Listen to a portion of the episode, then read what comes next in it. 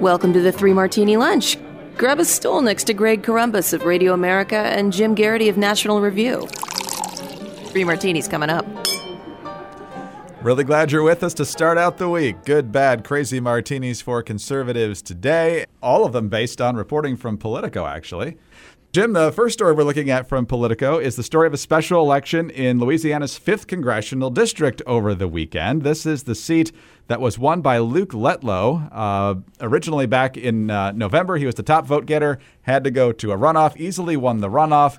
And then shortly thereafter, he contracted COVID, developed a number of complications, and died, a fairly young guy in his early 40s. Uh, so then a scramble to replace him, but it was pretty clear early on who the party wanted, and that was his widow, Julia Letlow, in a 12 way race. She took 62% of the vote on Saturday. Uh, she had a Trump endorsement. The party pretty much rallied around her. Everybody else was kind of an also ran.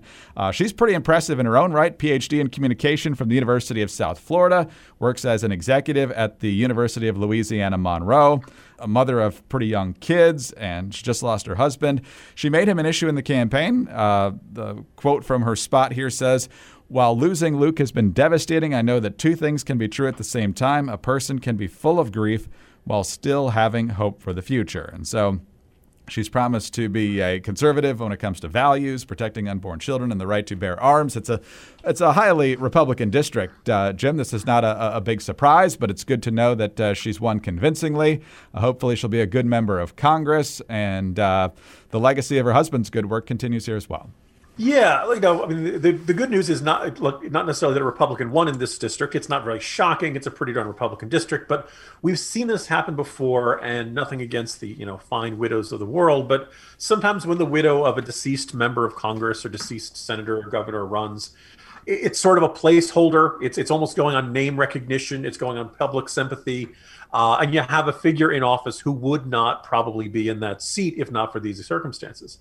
Now, look, this was somebody who was a finalist to be uh, university president, University of Louisiana at Monroe by you know almost just about every measure you can think of. Julia Letlow is perfect, not only just you know legally qualified to be a member of Congress, but a really strong figure to be a member of Congress, and may well be in the House for many years, and may do not just a good job of representing this district, but you could conceivably see her being a leader in Congress, particularly on issues where she spent her career in on higher education. And Lord knows we could use some good federal legislation on higher education because there's a lot wrong with it. Kind of a, a nice little pleasant surprise out of a really unfortunate set of circumstances. And uh, it'll be interesting to see what Julia Letlow does when she arrives in the House. And again, one more addition of you know the the class of 2020 of, of House Republicans. Uh, a lot of minorities, a lot of women, a lot of veterans, and this is just kind of one more that will kind of fit into that category and is probably worth watching in the in the months and years to come. I am never going to run for office, but Mrs. Corombos, when we were dating, made me promise to never run for anything, and so I fully intend to uh, to keep that promise, Jim. So, uh, regardless of how things shake out, I don't know if uh, in the Geraghty household such promises have been made, but uh, I will not be seeking official office. I don't I'm think any. Fairly certain my wife knows I'd never get elected to anything, so I've never had to make that promise. especially now. We're way too politically incorrect. We were probably that before, but uh, we also live in Northern let's Virginia. Let's go to the so Mr. Candidate Geraghty. Are you sure Disney really has a CTU unit like that? And is it a pro? Do you support goofy waterboarding uh, suspects that way? Yes is the answer. Uh, keep in mind, though, that we'd be running in Northern Virginia, and so our, uh, our, our share of the vote would not be very high for anything uh, involving uh, local or uh, statewide politics in Virginia. I'm pretty sure at this point. Uh, let's talk about our great sponsor today, Ladder Insurance look, life is fragile. Uh, we see it in this story. We see it in a lot of different stories from uh, throughout the past year, especially with the pandemic. And you absolutely want to make sure that your family is going to be taken care of if the unfortunate happens. And so it makes sense to get life insurance, especially term coverage. Which is surprisingly affordable if you haven't looked into it. It really is affordable. So, why not pay a little bit each month to protect the ones you love? If you're asking yourself this question, you really want to take a look at Ladder. Ladder makes it impressively fast and easy to get covered. You just need a few minutes and a phone or laptop to apply. Ladder's smart algorithms work in real time, so you'll find out instantly if you're approved. There are no hidden fees and you can cancel anytime. And since life insurance costs more as you age, now is the time to cross it off your list. So check out Ladder today to see if you're instantly approved. Go to ladderlife.com slash martini. That's L-A-D-D-E-R life.com slash martini. ladderlife.com slash martini. All right, Jim, on to our bad martini now. The Democrats, unfortunately, have more than one way to skin the cat of getting around the 60 vote threshold that has traditionally, at least in recent tradition, been the way you have to get to pass legislation in the U.S. Senate. You need 60 votes to cut off debate and then a simple majority on the final vote on an issue. But there's talk now of watering down the filibuster, make it a real talkathon, at which point you still have the vote at the end, other different machinations of that. Uh, the other tool that we've seen already used uh, in this current setup is reconciliation. Now, the Republicans used this back in 2017 to try and repeal Obamacare. They still failed, uh, but they did use it to get through uh, the tax cut reform bill at the end of 2017. But reconciliation only gives you a certain window of opportunity to get this stuff done, and the Democrats plan to use it heartily. Politico. Less than two weeks after President Joe Biden signed into law one of Congress's most expansive measures in decades, House Democratic leaders are already dreaming bigger. With most items on their agenda hobbled by the Senate filibuster, top House Democrats are eyeing ways to muscle through drug pricing and climate policy goals using the same arcane budget process that let the party bypass GOP votes for its pandemic aid bill. Sweeping immigration bills are also on the wish list for many members, with Democrats eager to fit what they can in Biden's next high profile package, which could be the party's last shot at using the budget tool before the midterm elections. House Budget Committee Chairman John Yarmuth saying it's going to be a kitchen sink. Virtually everyone's going to want to get their priorities done through reconciliation. We'll see what we can accommodate. So, Jim, it's omnibus everywhere. We're going to figure out a way to make sure that the rights of the minority in the Senate don't matter. And so, by hook or by crook, they're going to try to jam all of this through. This is obviously very bad news. It forces you, if the Democrats get away with this on a parliamentary basis, to win at least one vote among Democrats in the Senate, which is not something I'm confident we can do on a lot of these issues. So, where do we stand? Yeah, so you begin to realize just how much the power of the minority in the Senate has been dependent upon the majority deciding to recognize the minority's right to block certain things. Um, that once you've decided, well, we're going to hammer this through 50 votes, uh, vice president breaking the tie, that's all we need. Uh, it's interesting. A couple weeks ago, I was hearing, actually, not a couple, let's say less than a week ago, I was hearing from a, uh, a good GOP Capitol Hill source who was talking about the infrastructure bill. And they said that, look, Democrats have been saying, oh, we want to do stuff regular order. Like clearly, the Democratic message is we want to do regular order until we can't get what we want, and then when we can't, we're going to go try to do it through reconciliation. His understanding of the rules was that if you want to use reconciliation, you need a fiscal year 22 budget resolution passed under regular order, which you then use reconciliation to deploy. Basically, you're adjusting the budget that you pass through the normal process. And his argument is okay, well, the GOP just won't sign off on the budget resolution. That'll be able to block things, or they can play hardball on a debt ceiling increase you know, filibustering them, and that could give the Republicans some sort of uh, leverage in this process. And I, I, it sounded good on paper, Greg, but then you think through, if you have the votes to pass through what we just saw with the COVID relief bill, party line votes and a 51 to 50 vote in the Senate, or in the case of that COVID relief bill, it was 50 votes to 49 because one Republican didn't vote. Um, well, then you can do that for a budget resolution as well. Um, and in fact, by the way, budget resolutions cannot be stalled in the Senate by a filibuster, and it doesn't need the president's signature. So, by that standard, House Republicans and Senate Republicans, despite having 50 votes in the Senate and despite having all, you know, like five votes short in the in the House, have no leverage over this process, and that theoretically the Democrats could try to invoke um, uh, reconciliation on every major priority they have this year. The problem is that this is just that would turn into another way of effectively doing away with the filibuster. If you pass, I guess the only effective veto that Republicans would have would come in the form of the Senate parliamentarian, uh, who, again, as you may recall from the COVID relief bill, wouldn't allow the $15 an hour minimum wage increase to go through because it couldn't justifiably be argued as an adjustment to the federal government. So using reconciliation might tweak uh, that Democratic priority list a little bit. They wouldn't get everything, but they would get a lot of what they wanted. And the Republican leverage for this is pretty darn low, other than to say, kind of as, as Mitch McConnell had said, with the threat of the repealing the uh, filibuster, either in part or entirely. once you we're back in the majority, we're going to make you guys pay, and we're going to ram through every single item we like on through with 50 votes or 51 votes, and there's going to be a darn thing you guys can do about it, and you'll regret it the same way you lived to regret what you did on judicial nominations. Maybe that will deter a couple of them. I don't know. But the other thing, which I think we should be very nervous about, is that the Joe Manchins and Kyrsten Sinemas of the world, who have said they don't want to get rid of the filibuster, might not be nearly as opposed to saying, "Hey, let's just do everything to reconciliation." and using that as a workaround to basically make the filibuster toothless because it can't be applied to bills that are coming through with reconciliation. And then you can tacitly claim that you never voted to kill the filibuster, I guess. Uh, in Washington, that supposedly counts as keeping your promise, I guess. It's going to be ugly. So get some rest, Republicans. It's going to be a long stretch here uh, as this uh, reconciliation effort continues on a number of issues where Democrats want to do terrible, terrible things. And as long as you're doing that, you might as well grab some stuff from my pillow if you're, if you're going to need the rest and the energy uh, for the for the fights to come. But my pillow is more than just a fantastic pillow because they give the same attention they've given their pillows to their towels and sheets. And right now, three Martini Lunch listeners can buy one and get one free on all six-piece towel sets and the Giza Dream Sheet sets. My Pillow towels have proprietary technology that makes them highly absorbent. They're soft to the touch without that lotiony feel. They have a 10 year warranty and a 60 day money back guarantee. They're washable, they're dryable, and they have seven colors to choose from.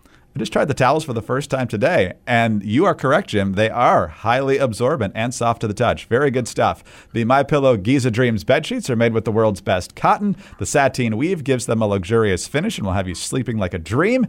Also, a 10-year warranty and 60-day money-back guarantee. Washable and dryable to stay healthy wide variety of colors and sizes. So visit mypillow.com. And right now, for our listeners at Three Martini Lunch, all six piece towel sets and Giza sheets are buy one, get one free. Use the promo code Martini at checkout or call 800 874 0104. That's mypillow.com, code Martini, or call 800 874 0104 for buy one, get one free on all six piece towel sets and the Giza Dream Sheets. All right, Jim, on to our crazy martini now. And you have certainly had frustrations over time with the rollout of vaccines in various states and uh, just how the Biden administration has handled the uh, overall distribution uh, of the vaccine. We are seeing better daily numbers now. I think we've uh, cleared 3 million recently. I think one day we even got over 4 million, but uh, there's still a backlog here, and, and today you're looking at the Johnson and Johnson vaccine. You write today in the corner, Politico reports that three weeks after the U.S. Food and Drug Administration approved the one-shot Johnson and Johnson vaccine, 2.3 million of the 4.3 million doses of the vaccine delivered have actually been administered. That's an abysmally disappointing 53.4%. That's the phrase I'm using for my bracket after the first couple rounds here, Jim. Abysmally disappointing, but it's far more significant when it comes to vaccine distribution. And you say, uh, much like the early weeks of the Moderna and Pfizer shots, no one is entirely sure what the holdup is, but as Politico reports, senior Biden administration officials have met privately to try and figure out what happened. Two senior administration officials believe states are conserving those supplies until there's enough to reach underserved communities and specific groups like teachers or the disabled. But multiple state officials say they're using whatever they get as soon as they get it. So, Jim, the idea of stockpiling is not one that's sitting well with you, I can tell.